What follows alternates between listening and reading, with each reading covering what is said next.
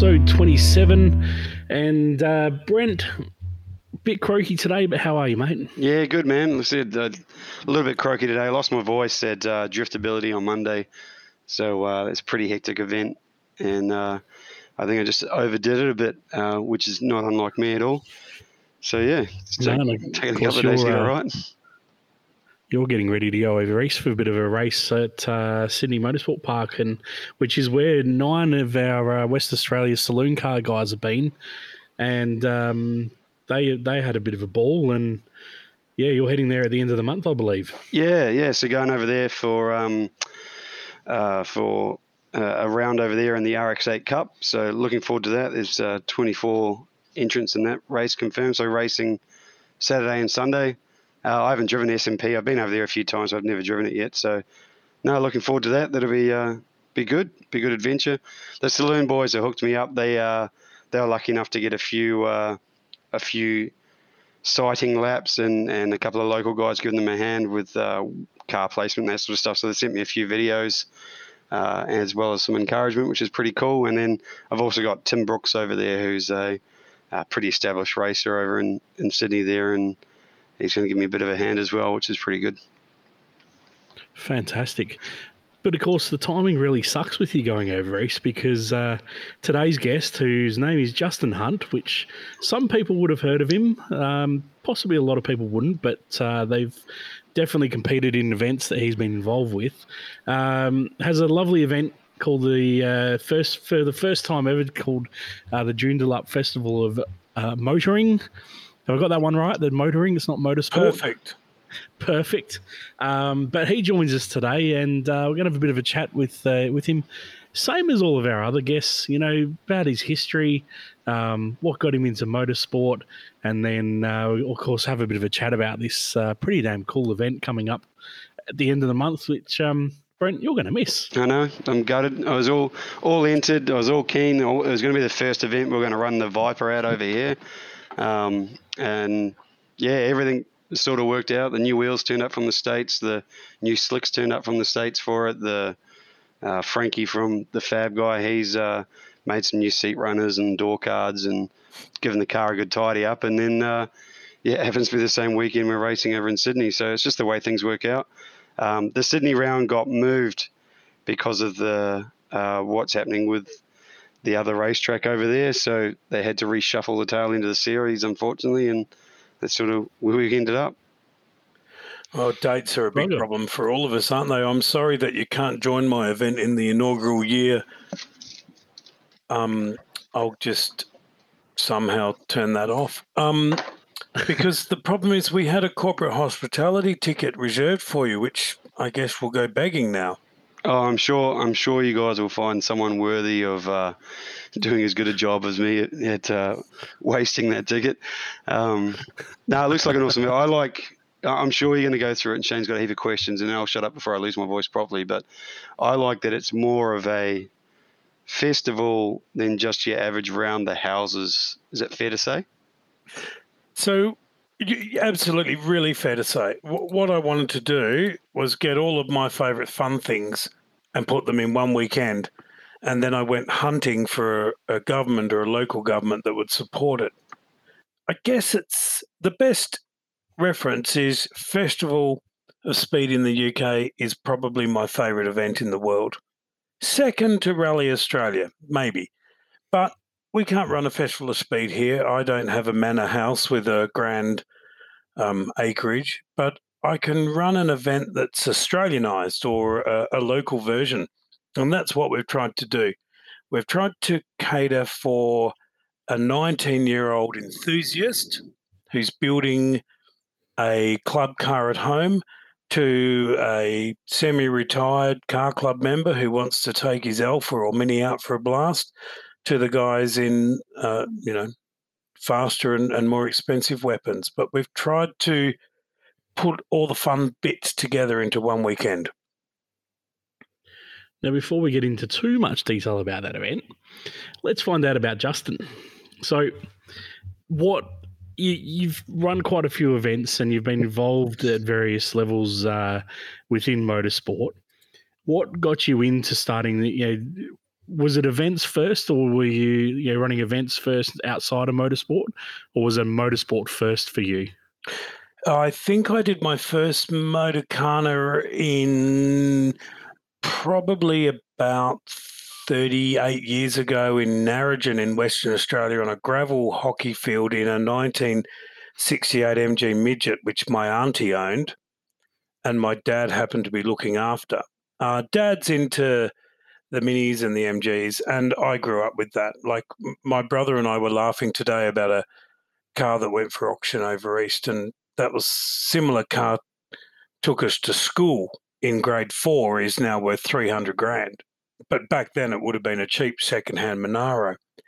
I, I grew up with dad having this fantastic passion for uh, cars and car clubs, and also a bit of crazy adventure in there. You know, three kids in a Mini Cooper S going on school holidays together, camping.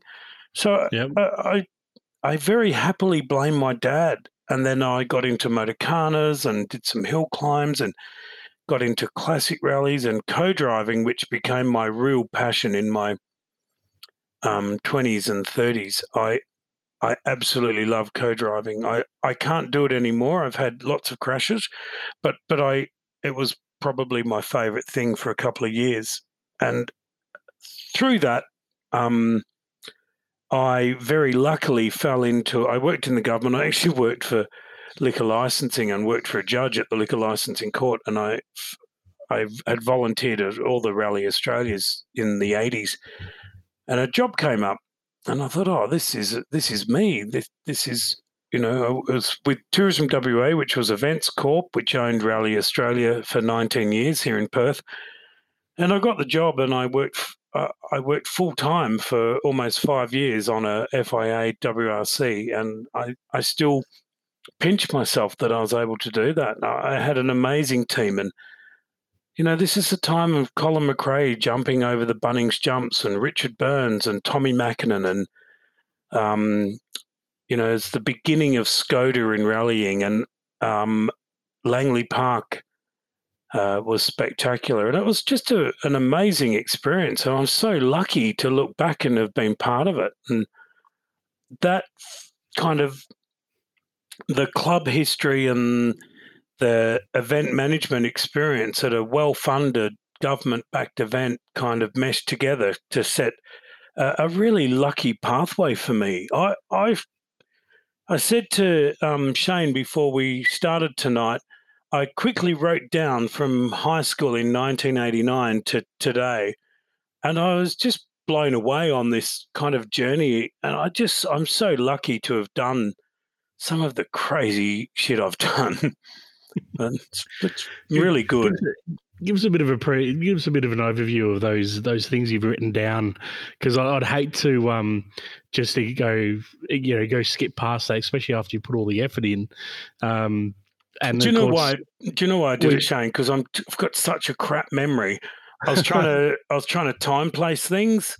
Uh, yep. A couple of favorites, couple of favorites. Um, and then I'll finish with my favorite event uh, favorite event as an event manager. I um, I was really lucky when I moved to Melbourne. Bit, before I moved to Melbourne, I was doing uh, a fair bit of co-driving in the ARC, and I met some amazing people that are still close friends today. But I happened to meet a guy called Mike Sinclair, who's the managing editor of Car Sales, and I was his co-driver in Team Mini, which was the beginning of Mini again in Australia. And then we went on and did Team Skoda and we did a heap of Targas and around Australia. And they were wonderful experiences. I ran um, Rally of Melbourne it, probably at its peak. I owned that event for a few years. We were doing ceremonial starts in Federation Square and just had an amazing following. I was very lucky um, I got poached to do a job for the Commonwealth Games where I actually had a car fleet of 1,500 vehicles uh, in Melbourne between 2004 and 2006. And, and that was a wonderful experience having um, taking my hobby and my passion into a, a real world mega event, as we called it. Probably my favorite thing that I'm most proud of is in 2007, I took over uh, the Australasian Safari or the Australian Safari. Uh, the name was changed to Australasian simply to target a better Asian television market, which was very important for tourism funding back then. This is a the best part about this story is the people. The people we would have 500 people on event traveling through outback Western Australia, aeroplanes, helicopters, um, and then the GFC hit in 2010 end of 2010, beginning of 2011, and I bought the event off Octagon, moved back home to Perth, and we ran it for four years. And that was my favourite four years. I loved that event. It was three and a half thousand Ks in a week, 2,000 Ks of competition, of, of outback racing. Uh, I was very proud of that. I'm I'm really lucky. I've worked for Network 10. I've worked for some of the biggest manufacturers that are passionate about cars, but also the sport. And then I wanted to invent something new and different that Perth hadn't seen before. And I wanted something that my dad could enter and his mates could enter, but also my younger friends could enter. And that's where this crazy invention called Joondalup Festival of Motoring came from. And of course, that's, that's my story, mate. just jumping back to Rally Australia in Perth, and I think there's um, when we we have a very wide demographic of people that listen to this, and you know, there's the uh, the seasoned veterans, as we'll call them, and then there's the the up and comers that think that uh, Rally Australia is something that's held over east or um, down south in yeah. uh, in the bushland. And of course, Rally Australia in Perth was something. Um, you know, I, I used to love it, um, and then they bought that bloody air race over, but um, which had its own appeal. But you know, it was it was no, you know, cars jumping, you know, Langley Park, you know, in the night, and um, so so I guess uh, I guess what I'm trying to say is, is how would you describe that event? So people who had never uh, seen it. Look, if you imagine you're standing on a concrete pad on a $1 million super special stage, there's 10,000 people in the stadium. I think there was 47 corporate villas. James Morrison and then Jimmy Barnes were playing in the concert that night, and you're standing at the start line. Colin McRae's on one side of you in a two door, I'm going to say it's an Impreza, but I'll get the numbers wrong. So let's just call it a World Rally Car two door Impreza. I'm pretty sure it was Tommi Makinen in an Evo on the other side. I pinched myself. It was like you're standing between world champions and they're about to start a stage that's broadcasting live around the world that we built in little old Perth. It was, I don't think people will ever understand how far ahead of its time Rally Australia was. It was miles ahead. Like the Europeans, this is before Airbuses, the Europeans would take two or three stops to get here, and the air freight would probably take two weeks, whereas now it'd be overnight. The logistics were spectacular. It was the most amazing event. It won multiple international awards from the World Rally Teams Association, the World Rally Media Associations, the FIA didn't know what to do with us Australians, and we had issues with kangaroos. But it really was a spectacular time. It was the beginning of the digital age in regards to computer games, and uh, towards the end of my time there, the online element was exploding. But it it really was spectacular. Like the the memories when we catch up with my friends that uh, UK or Europe based from that time, the things that happened in Perth were just fantastic. You know, it's not unusual in Perth. The, the people, let's say we go to Catalonia in Spain, um, Carlos Sainz is a king. He's a, you know, he he's he can't go out. Whereas in Perth, he can wander the streets on a mountain bike. You know, Colin McRae could go to the pub over the road from the Sheraton and no one would know who he was, whereas he couldn't do that in his hometown.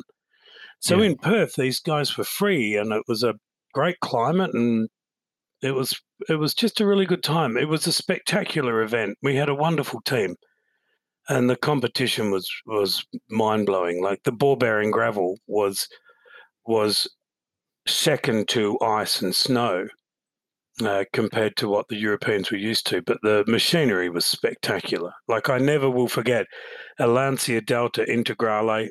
I'll get the numbers wrong. I never forget hearing that dog box go chunk the first time. It basically a, the the fastest Italian tractor with a Lancia badge on.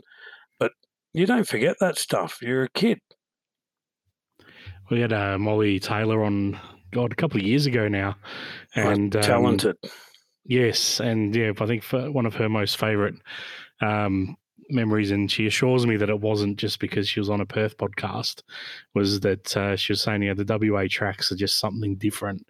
Um, yeah, the stages over here, uh, because of that, that gravel. Eh, there's just nothing like it anywhere else in Australia and potentially the world. I think she said so. Yeah, like I've co-driven up and down the east coast. I've done when I was younger. I've I've done most of the ARCs that have existed in the last thirty years. Um, I used to laugh about.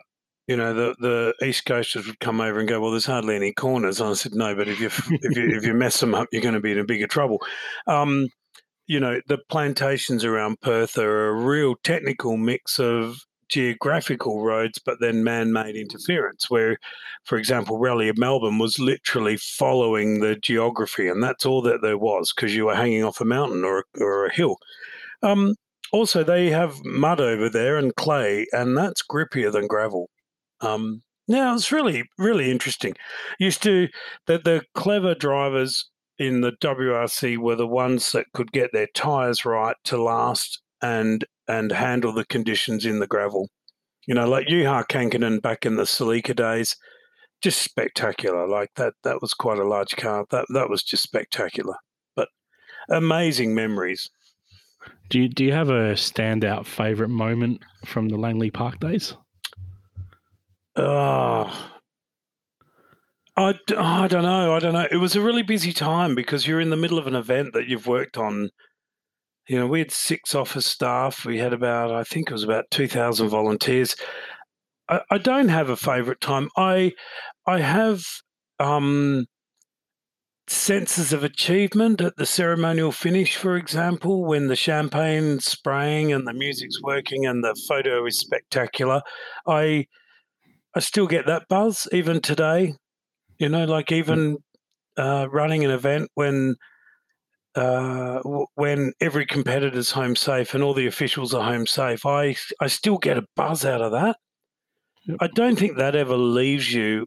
I I think this world or motoring motorsport world is a pretty special place. Uh, uh, special people, motivated, pretty happy place to hang out in. Um, yeah, I think I'm pretty lucky. I've I, you know, I don't have any plans on going anywhere, and I I hope that we can take this thing we've invented with a wonderful local team.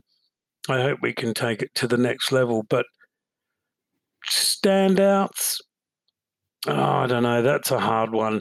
Probably one of the funnier ones is um, I won't name names, but Sheraton, which is now the Pan Pacific in Perth, used to have uh, like concierge type thing, and the World Rally guys they didn't care. They just were having. They loved Perth. They loved coming here. We'd take them jet skiing. We'd look after them. We'd have plain Taragos, and we just really looked after them and, and became friends with a heap of them over the years. But they'd rock up in their World Rally car, cleared of scrutineering, and they'd just drop it off at concierge. and like we're trying to shift a certain brand world rally car and climbing in and out of the things and recce cars and all sorts of like like full Cosworth escort recce cars, which were kind of like a Group N rally car of their day.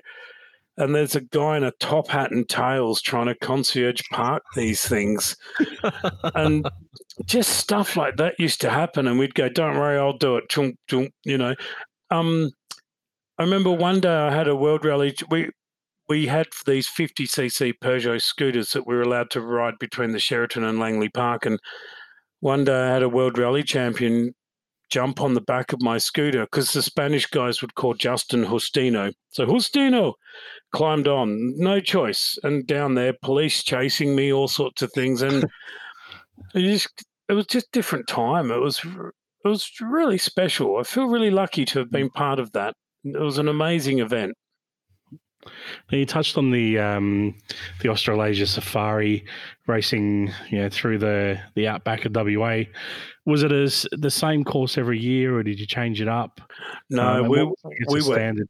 we were idiots. We changed it every year. Like we Yeah. like we would. I don't know. The course used to cost about fifty grand a year to do uh, over about five trips. So to give you an idea, when Safari finished in 2014, our budget was 1.5 million for one week.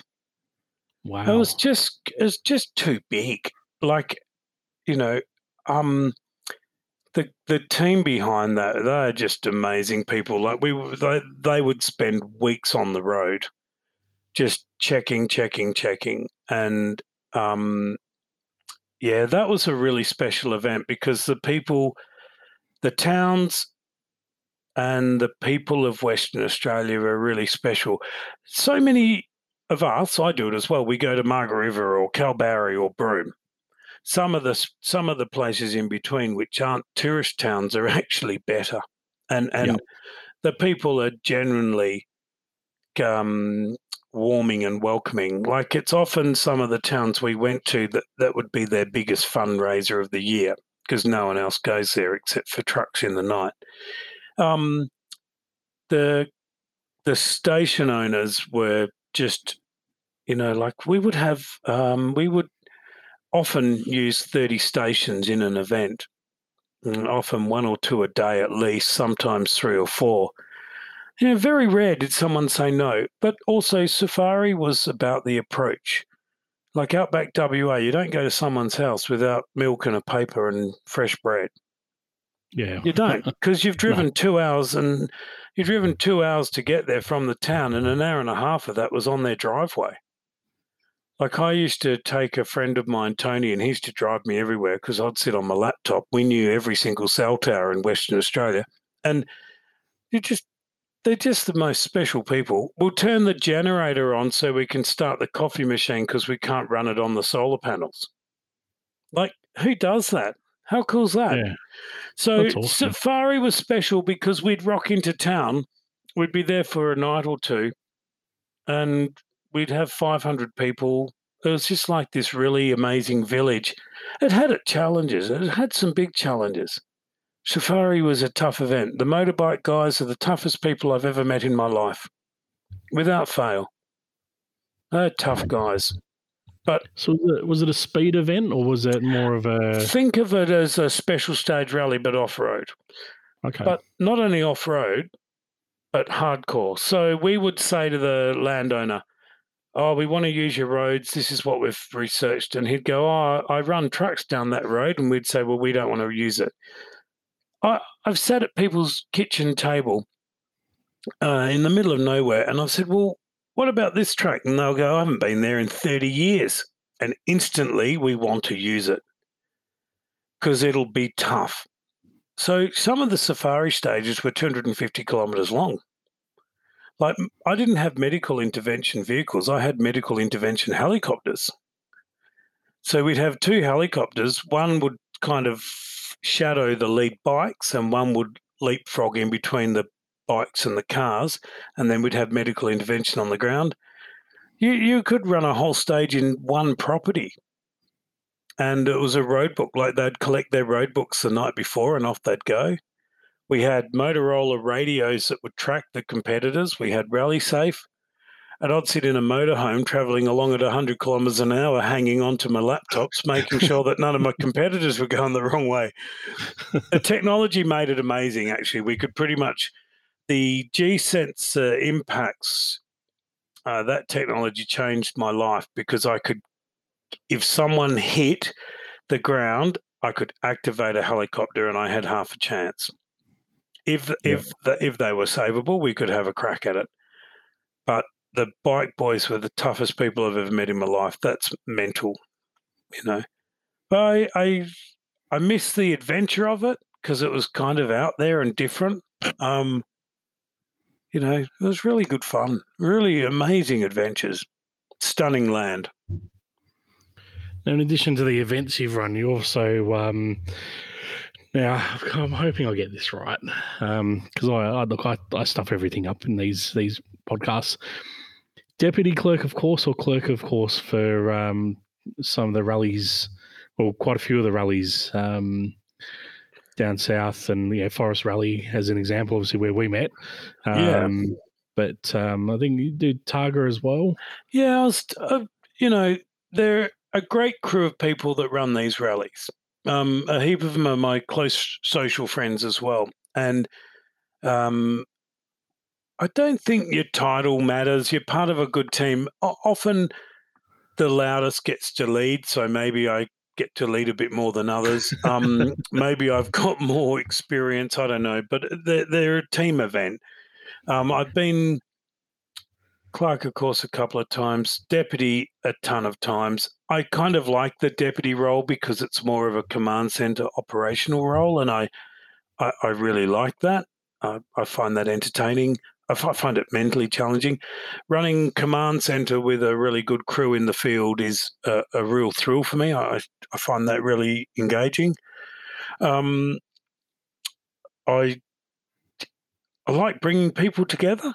Like I think motorsport is about bringing people together. You walk through the pits at Wanneroo after a category race, and you see all the guys knuckling each other and chatting. And you did this, and oh come on, you did that on the next corner, and you know that they're actually. Um, in the majority of times, they're quite respectful of each other and they're having a Mm. good go. And I think that also happens from the administrators of the sport and the media of the sport and the, the technical officials and the operational officials. I think you end up uh, falling into a world that works for you or your your brain or your skill set. But I, I, I find that amazing watching people. You can bring people together and achieve something together. I, I think that's really special. That that makes me buzz. I love it. So, with all this experience, a um, you, you was there a was it a tender or something was put out originally to run it around the houses in Joondalup? So when um, Was that my I was- understanding? Because I seem to remember something. It's kind of a funny story in a weird way that I keep falling into things and have done for 30 years. And I reckon that's exciting because I, I, like I think I've said about seven times, I feel really lucky doing what I do. And um, I decided that I was going to renovate things and do things and take a break from motorsport. And then COVID I was my last year of my ARC manager contract, and I said to Motorsport Australia, "The young guys are doing a really good job. I'm out. It's time." And then COVID hit. I was actually on the way to the Grand Prix. COVID hit, and I was like, "Yeah, there's no motorsport for a while." And sadly, for once, I was actually right, and thought, "Oh, that's good. I'll renovate and I'll do this and I'll hang out with the folks and all of that." And then City of Joondalup had advertised for around a tender document for around the houses race, and I said, "Oh." I've reached out to them. I said, "Look, I, I love round the houses." I said, "It's fantastic." Northern uh, Albany, I think it is. They're, they're brilliant. Do you actually understand what goes into them? And they went, "Yeah, yeah. You know, we we, we want one." I said, "Awesome." And they said you have to put a tender in. So the tender document's very local government compliant. All everything I do is public record. My budgets, everything. And, you know, there's nothing to hide, and, and I don't have a problem with that. It's not my money; it's local government money, and our job is to bring people to an event to spend money and time and showcase a region. So Yep. that's our job. So as motorsport or motoring enthusiasts, our job is to respect that and have a crack and, and try it and, and enjoy it. So I did this big tender document. I went, well, that's a pile of shit. That'll never work. And basically, the second page of the tender document is what you're asking for, you actually don't want. Turn the page. And it says, you want this. And then we proposed the Festival of Motoring concept to them. And then we were shortlisted and called in for a meeting. And I thought, oh, this will be a waste of time, but they're really nice people. Let's go. And they went, oh, no, you're the only one on the shortlist. We want your event. I said, but it's not round the houses. Yeah, we get it now. We understand. We've read. Da, da, da. I would love to run around the houses in Joondalup, but it's millions of dollars.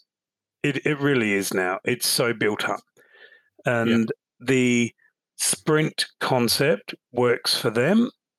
Um, there's a lot of runoff. There's a lot of no go zones, and um, there's a lot of parkland and food and beverage, all that sort of stuff. So I've got to say they have been exceptional. They're enthusiastic. They're eager to learn. They're eager to to, to help. Um, which is, as far as I'm concerned, they've just been exceptional. I've really enjoyed the process. It's had its challenges, but it's kind of been fun. So tell us more in detail. You know, this event, like this seems really cool. I mean, I, when I first you know heard about it, I was like, "This is cool." You know, this is not an around the houses. Around the houses are great, um, but to bring in, you know, all I guess ages um, and levels in the uh, sprint side of things, but also to do uh, the car shows, which aren't just aimed, I guess, at the older cars. Um, so that there's something for everything because you got four or five precincts. So what up. we did was we grabbed all the fun things. Right. Joondalup has Power Play Go go karts, which are the new electric go karts. Just brilliant. Glenn McNeil owns them. Let's use them. Let's run a corporate challenge. Let's get the mayors fighting the mayors. Create some animosity between local councils is always a fun thing. We've got really good movie cinemas at Grand Cinemas. So we tracked down the original version, and Paramount have been kind enough to let us use it of the 1968 Italian Job celluloid film. And we're playing that on the Friday night along with Days of Thunder and Ford versus Ferrari. Wow. Perfect. These these companies up there, they're just like, yeah, we're in. We, what do you need? What can can we do something? Can can I borrow some movie cinemas? Yeah. What are you going to put on there? I went, well, I reckon there's an original copy of the Italian Job in Australia on celluloid film that will work on your machines. And they're like, how do you know this? And Google and stalking people. And um, anyway, turned out I was kind of right, but it'll work. And then, you know, everything just kept unfolding. And then we're like, well, let's make Saturday casual and fun because it's Saturday's a busy day. People are yeah. shopping and kids and sports, and the northern suburbs is full of kids and sports. And let's make Saturday casual. Let's make Saturday come and go. Just rock up if you can. If you can't, no worries. Pop in for an hour. Pop in for an afternoon. So then we're like, well, let's do. You know, we spoke to the guys that do um, classic cars and coffee, and we all go there all the time. We said, look, we want to do northern suburbs. We're going to do um, coffee and cars, just as one off. Everyone's been, we're all working together and helping each other. And it's like, let's do cars and cocktails because we've got five automotive themed cocktails. Let's get let's get a peaceful duo and make it a bit of a pub kind of wine festival vibe. And all of a sudden, my little sprint event becomes a three day event. And then on the Sunday, I wanted enthusiasts to have a place to park. So the best way to create enthusiast parking is to create zones and go, well, why don't you bring your Alfa to the continent, or why don't you bring your Monaro to the land down under, or your Chevy to Route 66, or your Skyline to the Orient, and let's close all the roads and turn them into car parks. And the city of Joondalup went, well, that's a good idea. Why can you do that? And I went, if you sign the form, I can do anything. so then we've got the five automotive zones. We've got uh, Tyre Power looking after the service zone, which is the service park for the sprint. Um, Kennards are looking after Central Park, which will have food vans, and we're hoping that the lovely people at the museum, Motor Museum out at Whiteman Park, are going to let us borrow a couple of pretty special cars. And all of a sudden, we've got these things that just keep growing and growing and growing, and it's kind of fun. It's good. I'm wrapped when I see registrations come through, and you know, people ring and go, "Oh, I've got a, I've got a half register, half renovated XC Falcon, blah blah. It's an ex police this or that, the other, anything. Mate, bring it along. I said, all right, yeah. Show us what you've done. I love the enthusiasm. I, I couldn't do that. My dad and my brother are the are the real workers in the family, but the enthusiasm I love. I think it's just so good in this day and age to have people committing to projects that are simply for fun. And that's what I want this event to be. Now, this week uh, that we recorded this episode, um, the sprint course was revealed. And um, from what I can see, starts on Reid Promenade, goes down Lakeside Drive, uh, down Kendrew Crescent, which I believe is in between the WA Police Academy yes. and the TAFE. Yes. And then you go up onto Grand Boulevard, enter the TAFE, do a nice little turn, bit of a U turn, and then back out onto Grand Boulevard before finish on uh, Boas Ave. Yes. How'd the police academy go with that? Unbelievable. Yeah. Like I we've had a lot of meetings, a lot of meetings, lots of meetings. Um, I run a pretty open book. Um, the minute the agreement was signed, we started consulting with all of the city's stakeholders. Um, a big part of these events, the success has to be driven by the organizer or the promoter. I don't really like the term promoter because there's there's no money in this. There's some wages for my staff, which there has to be, or it's not viable. Yeah. Um, I say I, and it's also public money. I say break even. I need some money for wages, but I'm going for break even. Shane, as you know, um, I run a couple of other businesses. We're we're small businesses. We we make a living. We do okay. We we enjoy our life, but these events are very much um, passion driven and about creating fun and experiences. Some people go play golf. I like organising motorsport events. It's it's true. I, I, love it. Um, police have been exceptional. They've been critical. They've been thorough. They've asked a lot of questions. Uh, I don't live in their world, and they don't live in my world. But um, it's always been really engaging and respectful. Um, there's a, a, crew in at the city of Joondalup that are really passionate about events and passionate about their city. There's also, if you imagine a big city has all operational departments, it might be the gang that are in charge of oh, the, the rubbish, recycling and rubbish. They've got behind it. They've taught me how they work. They go, well, you're doing that wrong, but if you just do it this way, we could work together and we could achieve this and it'd be really good. To me, that's bloody that's perfect. You know, not you can't do this and you can't do that. Um, the ECU, TAFE. Oh, we've got some of the ECU guys, some of the uni guys. Um, they've built these amazing cars. Part of the university engineering. I'm I'm going to get the program incorrect, but they'll be running some demo laps during the event. They've been fantastic. fantastic. Yeah, really good young guys. Like really, uh, a lot of them are studying mechatronics. They're really smart people. Um, uh, you know, the the TAFE's been fantastic. Um, you know, like everyone up there's been brilliant. It's hard to explain what we're doing to people. What what they don't what, what they'll never understand is the amount of time that we spend working on terminal velocity and speed and bringing speed down without ruining a corner. Like, yeah. how can you have a perfect you know, like I want people to have fun, but it needs to be an enjoyable driving experience or they'll never come back. You get one crack at these things.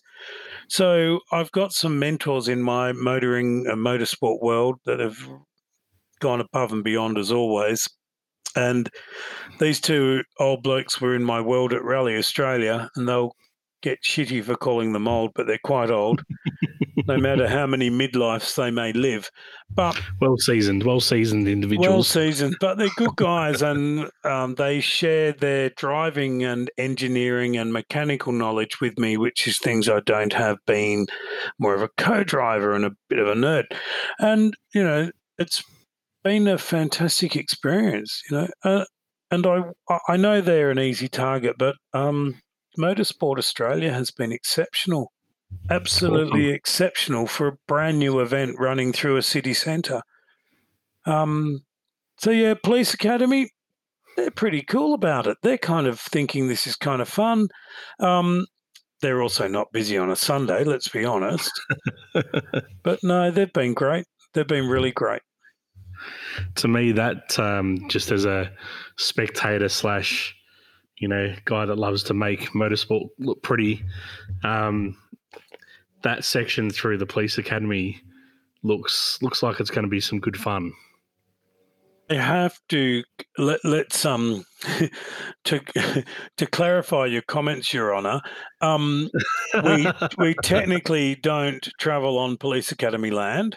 We no, travel no, on gazetted roads, but next, um, next I the, uh, imagine uh, one of your uh, cameras will have the Police Academy in the background. Yes, um, it's actually a really fun it's a really fun blip through there. There's a little bit of a half chicane and some corners down into the ECU dip and then back onto the main road. Mm, but yeah, I, there's a bit of ele- elevation change there as well. Yeah, yeah, it's su- surprisingly yeah. a lot steeper. And uh, like I've had to reassess my thinking because even, you know, like the last time I drove in competition was probably something naturally aspirated, and I was a lot younger and a lot thinner. But modern a modern thirty thousand dollar car doesn't have a problem with zero to one hundred in seven seconds. Like, you know, so you you also need to add in gradients and the fact that all the roads around Joondalup are relatively wide because it's a brand really as far as cities yeah. go, it's a brand new city. Um, but I've had my challenges. I've had some really good challenges, but the people up there have been very welcoming, very, very welcoming. The businesses are either like, look, it won't affect us. We're not open on Sunday, or they're like, oh, can we open early?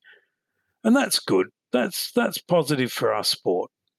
Got to survive year one. I I hope it's got a long term future, but um, if you asked me in the middle of September, I'd, I would have said, This is the last one.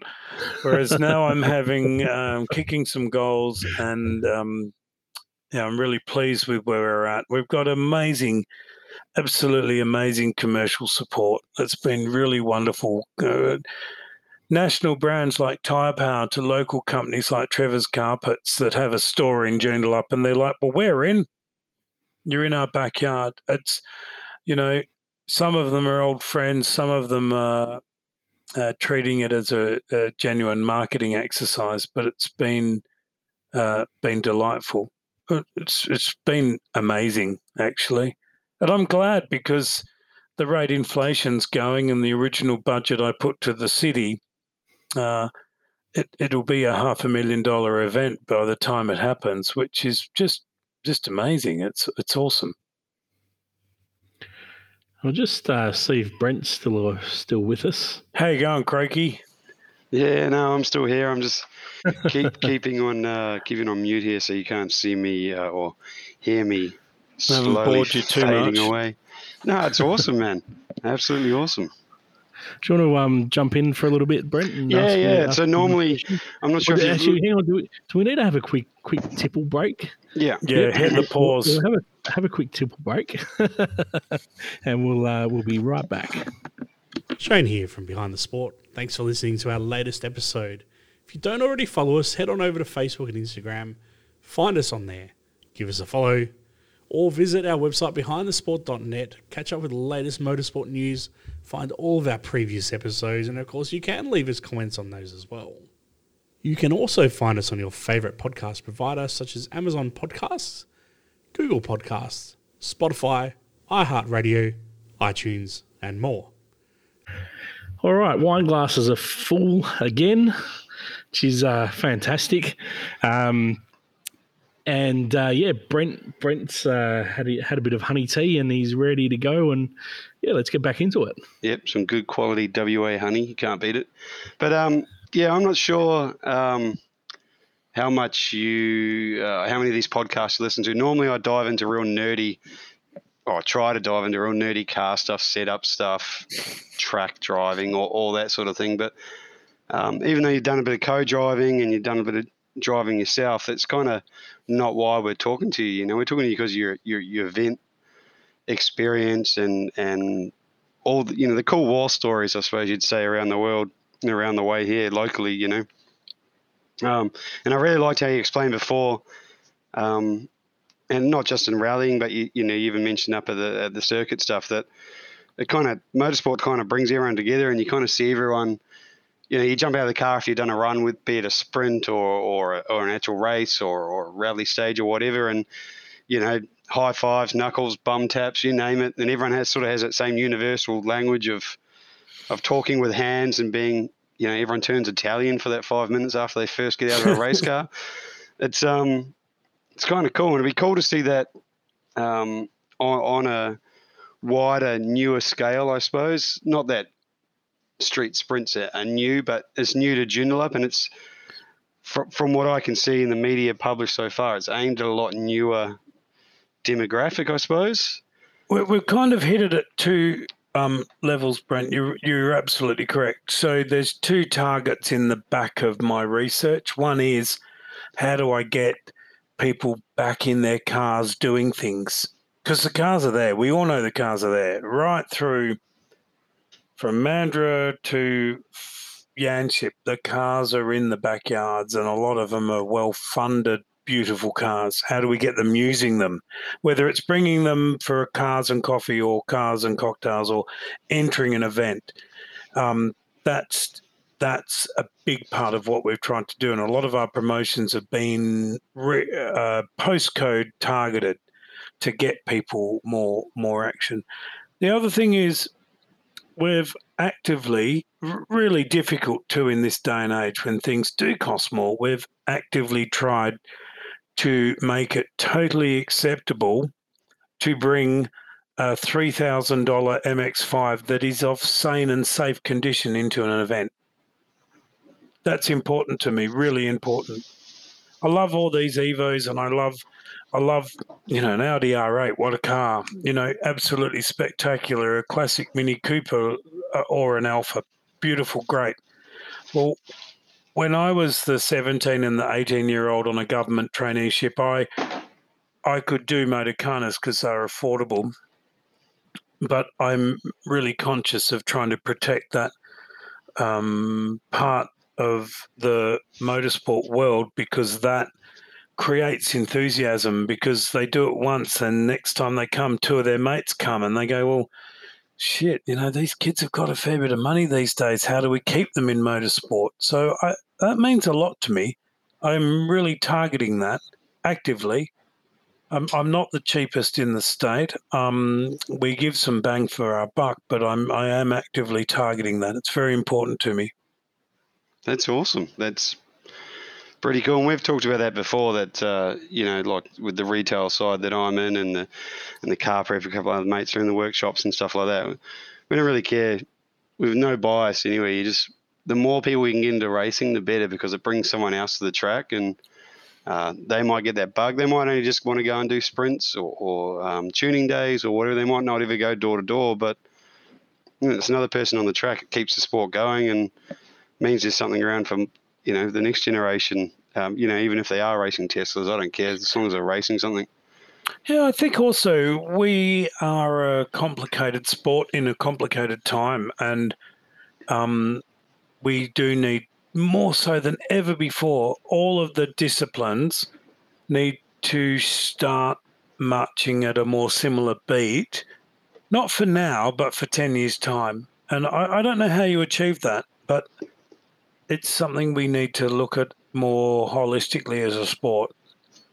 And it's surprising if we actually came together a bit more. I'm talking go karts, drags, circuit, sprints, classic, rally, gravel, off road. When was the last time here in Perth we ran an event where we said, righto, you lot, every single discipline gets to send two people. Let's write a top 10 list of your problems. Because all of a sudden, we would actually have attention of government. Because if you joined all of those people together, you actually have a force. Whereas when we're not working together, it's it's complicated. But I, I think there's a lot of hope out there for our sport for the future. But I, I, I do think we need to engage better, especially with more diversity across the different platforms. No, hundred percent. And I suppose um, you know having an event like this with more of that festival atmosphere, so you can have, you know, yeah, it's a sprint, so you're probably not going to likely have a sprint car cruising down the past the uh, police academy, but there's plenty of room for you know the sprinters to come along, put a car on this display, the late models, the Yeah. you know, carts, but also, off-roaders, also buggies, you name it. Yeah, register. Like it's anything. Register, come along, spend the day, have a look around. We've tried to make the display elements as less onerous as possible. You, you don't need to be there for nine hours on display. You could arrive late and leave reasonably early. It just has to be a fun day, a, a easy day. You know, there's a lot on in Joondalup. Joondalup's uh, Joondalup's got a, a lot of good food and beverage outlets, massive shopping centre. Um, you know, I, I know to my father's detriment that my mother will seriously damage him whilst he's competing in the event, and that's fine. We find it entertaining. But no, I'm, I'm really excited. I'm I'm um, I'm having a great time with this event because I feel that I've been so lucky doing some really crazy stuff from you know MotoGP and Formula One to World Rally and ARC, competing and organising, and now I'm organi- organising an event not that far from my home in my own backyard, and I'm talking people out of sheds into doing something with their cars, which I kind of feel in a stupid way. Turning 50 this year, it's kind of where I started in the back streets of Corrine in the mid 80s of you know tightening bolts in a bloody imperial MG midget. So I think I'm pretty lucky. No, abs- absolutely cool. So, with that feeling lucky, what is your what are you? You know, obviously you're a bit of a gearhead like the rest of us. What are you most excited to see at the festival? What's the one thing that you're really keen to see come out? Be it a car or or a person or something along those lines. The oh, do you know? I there's some of the young guys that have come out of the woodwork that have gone. Oh, I've got this, and I don't know if I can enter, and I don't know if I qualify. And I said, no, no. Well, what, t- talk me through it. And they're just young guys that are new to the sport, and you can enter. Get yourself a, a license. Come on, let's learn about it. You put them in touch with good technical people like um like yourself. It's really important that people aren't scared to ask questions. Um, well, how do I mount my fire extinguisher? I wouldn't have a clue. I would, I've never mounted a fire extinguisher. I'm surrounded by really clever people that are good at this, but I'll put you in touch with someone that can help you. So, making that really accessible for the young guys, um, that's important. Um, I've got to say, having my dad enter the event is exciting. Him and his, um, I call them the, he's like the, you know, the retired militia of Mandurah. Um, they've rebuilt. Um, I, I think I'm going to call it a Mark II Cooper S replica, which had parts of my original Mini that kind of was killed a few times when I was young. Um, I think that's probably my biggest private buzz is that I'm designed an event that my dad and mum and dad want to come to, and my car club friends want to come to, yet my rally friends are going, this is kind of cool. And then my wine drinking friends are going, well, we're coming because you've got Howard Park as a sponsor. Um, I don't know. I kind of like it. I like all the different groups of people that we're bringing together. That's probably where I'm getting my buzz from at the moment. Yeah, I, I'm, I, I'm, I'm having a good time. I haven't delivered the event yet. It better be bloody good, or I'm going to get assassinated. But I'm really liking that it's bringing all these random groups of people together, and that's that's that's pretty cool. I reckon.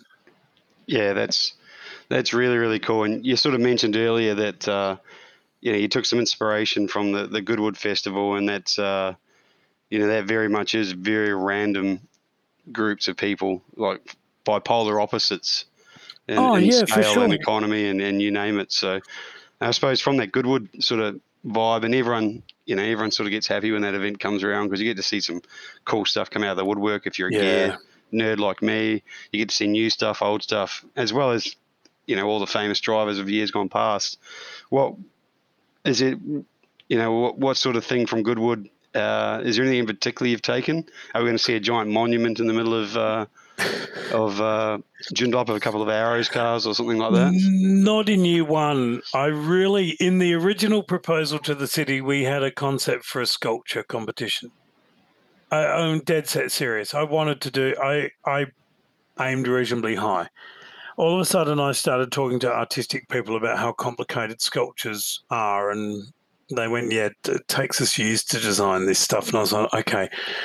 I through some friends of a friend's. Um, I have friends that work at Prodrive, and I said I need a contact in there. Can who? And we found, and then they started telling me about some of the Goodwood sculptures costing half a million euros, built in Germany, assembled off site, disassembled, put on trains, sent to the UK, built on site.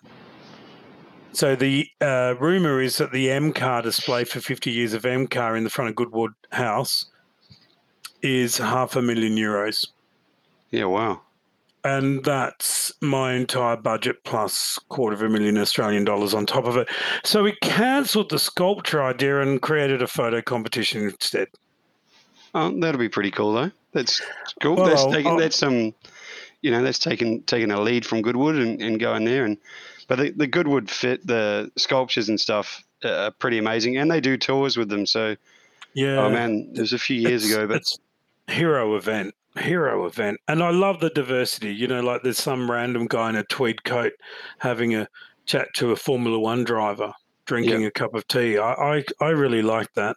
next I next guess to it- a Mick Doohan and a and a drifter, you know. Yeah. And they they just they're so in touch with it and they're just having the best time. And I, I reckon that's bloody awesome.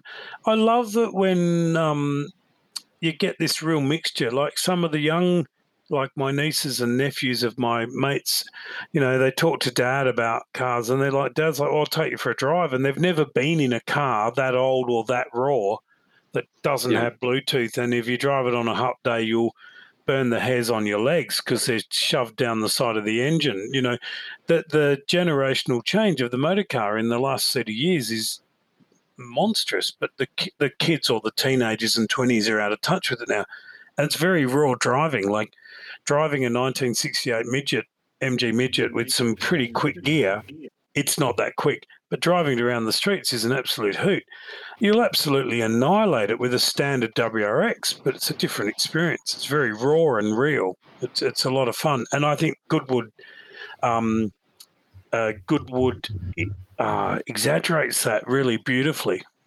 All right, Abs- absolutely. I was, yeah, like anyone that needs to get there. Hopefully, we, you know, this Joondalup is, uh, man, it, it'll be no doubt a success with the amount of buzz that's around it. But if we can get that same sort of vibe over here, let's I was lucky enough a fair few years ago to see there, and then at the RAC in the UK, see the, uh, it wasn't the the 50 years of M, but it was the M art. You know, all the art cars. They had them on display. They were. Uh, just to see them all in the one place at the one time was pretty uh, pretty cool. You know, like the M1 and the Warhol's car, and yeah, it was pretty next level.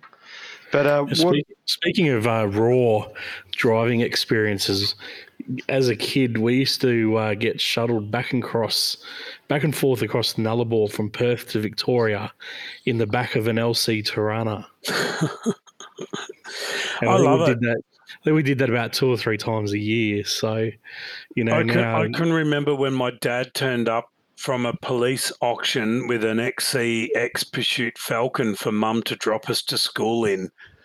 And do you reckon he got yelled at? They didn't have power steering. But how good are those memories? They're crazy, but Yeah, they're, they're just absolutely. fantastic. Yeah, no such thing as you know, um, well, power steering, cruise control. You know, our our air conditioner was the window. You Which, you know- your legs on the vinyl and you were told to sit Yeah. down, shut up, and hang chrome- on. Mum was in a hurry. The chrome Yep, trim and and the- the seatbelt The tab. buckle, Yes. seat buckles, and Well, so yeah, I look. I think we're really lucky. Like I'm. I don't want to be a. I don't, you know. I, I love the podcast. It's it's as random as the people are that come on it, which is part of the wonderful world of motoring and motorsport. But um, I'm I'm I feel pretty privileged. I I think I'm really lucky to have friends in and around motoring and motorsport. Um, I, I love it. I think what's captiva- uh, cap- captivated me about this event is we accidentally made it for anyone. We wanted to go there, but we didn't really know how to go there, and we've got some of it right. Some of it won't work. That's year one. Deal with it. Sorry if you're inconvenienced. I hope you come back next year. We'll work really hard to get it perfect. But um, I'm loving the vibe that we've got from year one, and I love my little team here in Perth and my sporting friends. Um, I hope everyone can come and have a look at what we've created not far from Perth. And the Joondalup crew have been amazing. No, it's cool. And there's a lot of, like I said, there's a lot of buzz around it. Like my wife's even keen to come and have a look, and she normally can't stand sitting at the track all day long when we're racing. So um, it's just a pity I'm not going to be there. She'll probably be there with her mates without me, again because of the wine side of it and the cocktail thing. Um, I'm um I'm an enthusiastic sampler of West Australian products, and Yeah. I think it's really important that we enjoy them because Oh, 100%. Uh, Just wanted something that where people could. The the bit that spins me out is my non motorsport friends who half of them I buy their cars for them because they don't know what to do. They're actually excited to come to something that's kind of we're calling it softcore, so it's not hardcore motorsport, but it is for the competitors. Like the sprint's a challenge; it's a technical challenge. But then you can do all the other things and have a wander and a look around, and it's not onerous. It's not far. You can catch a train there. It's, It's know. very, very easy spot to get to. Yeah. So Yeah. I, you know, I think you two should keep doing what you're doing and pull the random dickheads like me in and have a chat because I, I quite enjoy it. It's good fun. And I've learned other things about other disciplines that I never knew existed. So thank you very much for having me. No, that's cool. So if there's one thing, um, I'll, I'll end with two questions before I give you back to back to Shano. If there's one thing we can do to help ensure it, it goes off with the hoot, and we uh, and we get it back again, um, is it just turn up, or is it? Uh, do you want a lot of comments on posts, or, or what? What do I we need to think do to turn make sure it works? Look, I. The problem is what we've created has so many elements. So I know the sprint will work. I, I, I know I know that will work. That will work well. It'll be good to watch. Um, lots of vantage points around the city centre. Um, coffee and cars will be really good fun. It'll have a good vibe. Cars and cocktails will be good fun. Um, the automotive worlds, I, I think, has good legs. Um, I think our date clashes with other events will will cause us a few problems. But if you've got a if you've got a toy or a passion or a car or something you're working on, just turn up. Love you to register beforehand, but turn up. I think showing support to a significant local government. Uh, I'll, I'll, I'll put it differently.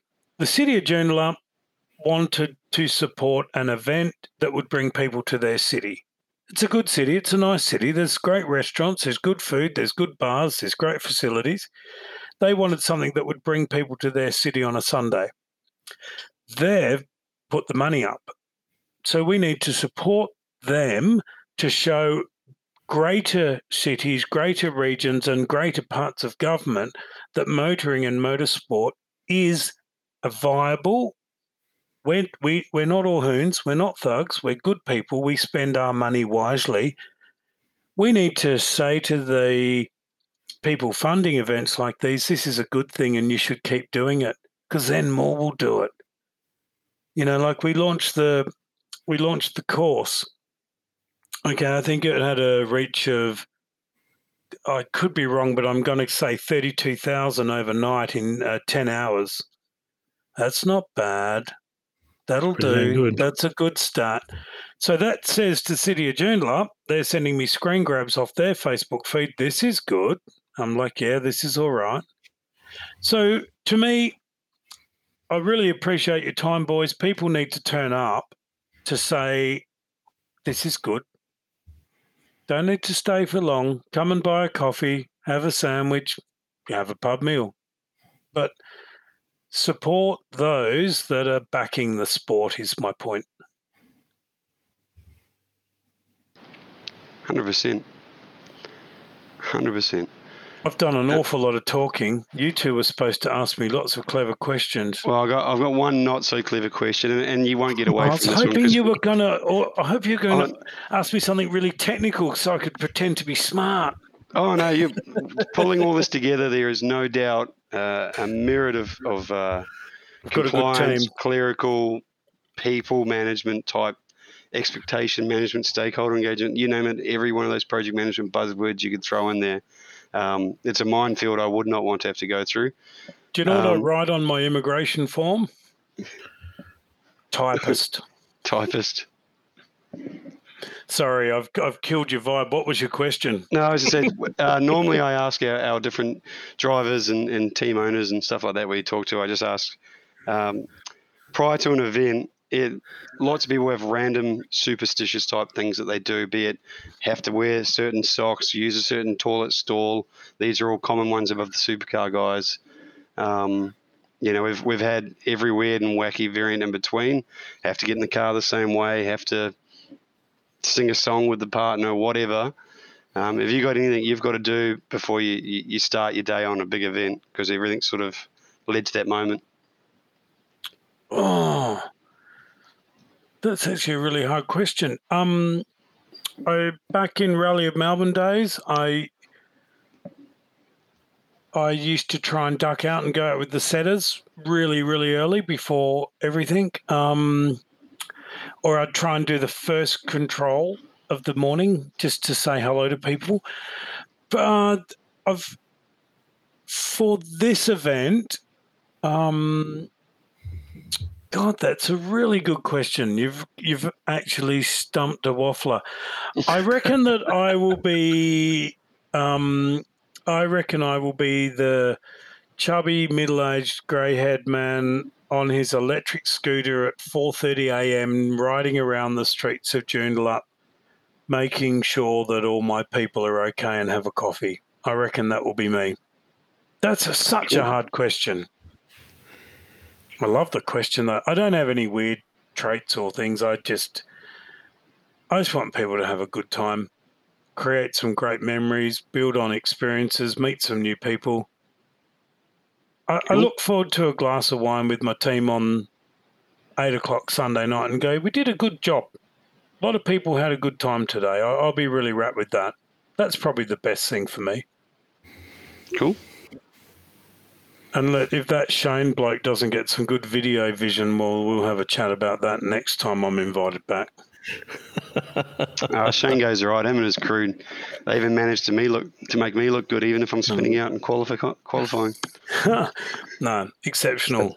Had some ballerina video. I, d- I just um, a flashback to something you said earlier was, you know, you really at the end of the event, you know, when the, um, I guess the trophies are being held up and all that, and you know, you have that moment of, um, you know, yep, we did it. You know, it's everyone's back safe and all that. Um, I had I had that moment big time um, at Forest Rally uh, when we did some work with you, and I think you might have picked up on this on the day where you know you guys are all saying, "Come and have it, come and have, come and have this," you know, this this uh, the the drink and that. And my my moment that day was actually when that final video went up with Yeah. you know that whole introduction, the champagne spray and everything, and then you know the the final of the the car, the um, is it the zero that does the final The, clearance? s- uh, the sweep, The all, zero. clear. Yeah. At the end Yeah. of the at And the end of the sweep, stage. you know? Yeah. yeah, and that was my yeah, I'm done. It's time for wine. You know, that was See, my that moment. was such a big thing for us in, especially in the rally world, and whether it's a Targa or a Scrabble or a, you know, your sweep is into the final control is uh, all present and accounted for, sir. It, it, it's a funny thing, and it's been such a big part of my life. And I guess that's, you know, once everyone's back home safe, you kind of go tick, don't you? You Yep. you kind of step down a level and you go, okay, this is all right. Yep. Yeah, that's that's funny. That I completely agree with your sentiment there. It's so true. Now the um, now you've obviously mentioned, you know, your dad's going to be competing in this event, Yeah, and that's that's fantastic. You know, mo- motorsport to me, um, I've actually got a poster that um, I, I need a mount, um, and um, I actually won it off a little sort of raffle. No, it was one a raffle. It was a, it was one of those, you know, why why do you deserve to win this? Mm. this poster thing. Um, and good old Adam, Adam Marjoram. Um, it was a photo of him and his dad. And Adam had come second, and I can't remember what the race was exactly, but um, Adam had this just look of, you know, like, yeah, you know, I've done it. I've, I did really well. And there's his dad, you know, holding the trophy and looking at his son, you know, pleased as punch, you know, that his son's done this amazing thing and seeing those moments in motorsport, um, you know, across all the different disciplines of family and all that sort of stuff, you don't really get to see that in an event organizer. We'll say event organizer. Um, you know, like so, someone who's put together this beast. Um, and a competitor, you know, where there's that family connection because it's usually, you know, Motorsport Australia running it or, you know, big corporate, whatever. Um, and yeah, so so I think that's going to be amazing, you know, and um, I, I hope that you you'll get a chance, you know, when he crosses that finish line to, you know, jump out of whatever box you're in that day, and and go down and you know have a have a bit of a hug or something with him, because I think those those memories are something that you know you guys will obviously cherish forever. It's- yeah, it's really true. It's also a little um it's a little bit raw but real because dad was diagnosed with a type of cancer and then we went down this journey in the middle of me bidding and um, going through this whole process with Joondalup and they're like, Well, who are you aiming? And I was like, Well, I'm gonna get my dad to enter. And the and then dad's had this journey whilst rebuilding this car with some of his wonderful friends down there. And then dad's all clear and got a new lease on life and 77 and Vietnam vet back at the gym. Pretty good guy. And then he's like, Well, no, I'm entering the event. I was like, Oh, shit, okay. And it kind of made it a bit more real. I was like, Oh, better be good. you know, like, but before he was all clear, you do you do think this is real. How do we create something that um and I don't believe motorsport is that amazing that it should come before many other things in life, but I do believe it can the experience of motorsport can be life changing. I really genuinely believe that. And to answer the question um, in a roundabout way, just for a change, this event really came from a combination of me wanting something for my dad to enter and having this obsession with the Festival of Speed in the UK. And there'll be a 1968 replica Cooper S bombing around with it with a with an older, thinner, fitter version of me with as much grey hair, and um, there'll be an awful lot of laughs. And my brother's the pit crew, and my sister's taking my mum shopping, and I reckon that's kind of fun. Oh, So- fantastic! Yeah, I'm on. I'm having a buzz. I've got to get through this month. I'm, I'm, I'm absolutely wrapped with um, the people that have partnered my small but wonderful team with this event. I'm absolutely wrapped. I'm, I'm looking forward to it. So two last things. Now we I usually ask you know, at at you know, we'd say you know any who they'd like to partner with, you know, the drivers and team and all that. Now you've sort of pretty much answered this this question, but aside from your dad, if you could have any driver, any any person, motorsport competitor, whoever, from any era, we can bring them back to life if they've passed on, and have them run at this the, at the Joondalup Festival of Motoring. Colin McRae. Colin McRae. I would I would um, love to sit next to Colin McRae. It was spe- just spectacular, next level. Um, uh, lovely guy, really, absolutely, absolutely salt of the earth, lovely guy. Um, really didn't like the attention, but nice guy, really nice man.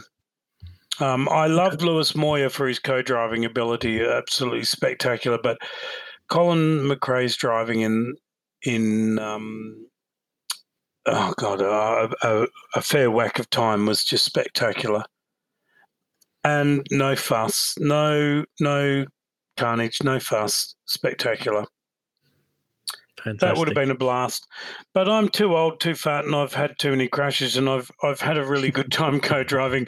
the other thing, what happens? I think it happens about 35. You discover fear and trees, and they're both physical, and they stop you. So I, I, think I'm way past that. But yeah, Colin, Matra- Colin McRae was a, a, step ahead of everyone in that world. And just to wrap things up, um, we always love to give our guests a bit of a bit of a chance to give a bit of a thank you to anyone or you know any you know that they want to say thank you to for you know their their journey in motorsport or motoring so far that's been special to them? Oh God, I've got a little list. No, um, more recently, I'll say thanks to City of Joondalup for going. You know what, your ideas are a bit mental, but we kind of like where you're coming from. That's been a, a great experience for me. Um, there's a, a I won't name them personally because that's not fair, but there's a group of people that stem back to my Rally Australia days. Um, a very small group of people that have been with me and supported me in many different platforms. They've they've been a couple of West Australians, a couple of East Coasters. They've been monumental to my life, to be honest. What do I do about this? Always taking my call, never, never, ever judging me. They've been my mentors, and and I hope I am that to some of the young guys coming through event management because it's it's, it's a very different world now, but it's important, really important we keep motorsport going. Absolutely. Well, thank you very much for taking some time out, especially, uh, you know, what, three weeks out? It's, it's been the... a lovely chat. It's been, I've gone down a bit of a memory lane. I've got to admit, I've just, yeah. you know, I'll never forget um, Barry Sheene from Motorcycle Grand Prix working for Channel 10. Like it was spectacular. I've forgotten all about it until I wrote out that list I told you about earlier. But no, thank, thanks, guys. I, I really appreciate your support of the entire sport. It's really good. Yeah, look, it's um, yeah, we we try to support everything we can, and um, you know, whatever's coming up. Um, you know, no no bias with anything. You know, we'll we'll chat to anyone and everyone, you know, who wants to promote motorsport and motoring, um, because that's obviously you know what we love. Um, and I'm surprised Brent hasn't dropped his famous one liner through this. Oh, uh, man. Oh, come on, do it. come on, Brent. So so many times I was going to put it in there because that same sort of emotion that you talk about. Um, you know, is exactly why I love motorsport. I I also truly believe it. It brings people together. There's a, you know, even though we all drive because we're egomaniacs, it's um, there's just something about motorsport that brings people together, and that's sort of what turns me on about it. It's um, yeah, we go. it's more of a team sport than anyone thinks. You know. Um, I agree. Yeah. It's quite funny. I, I met this guy who's a when I worked for Octagon, who owned Targa and Targa Tasmania and Safari at one point in my life before things moved on. Um, he said to me one day, uh, "People re- remember." Uh, he he, uh, he was based in New York, and he made uh, he managed Mastercard's worldwide sponsorship, so big spend like tens of million dollars a quarter they were spending. on sponsorship, and he said to me, "People remember a single player; they don't remember a team. But in a race, people will remember the first ten colors." Like he he kept Americanizing everything, and he goes, "People don't remember player number twenty three, but they remember car number seven as the green one." And he kept saying to um, about motorsport is people remember more than you'll ever think. And it's very, very true. So true. You remember the little guy having a crack. You remember the fast one. You remember the loud one. Remember the bright one. But you will remember more of the people than you realize. And on that massive revelation, It's true. let's end this episode. I've really Give it a enjoyed it, boys. Thank just- you so just had an epiphany there right then. So oh no, it's true. It's true. You remember the It is. people. You walk It through is, the pits at Wanneroo and you think, shit, I met you 20 years ago. Can't remember your name, but you were a nice guy. Thanks for having me. No worries. Thanks for Thank joining you. us.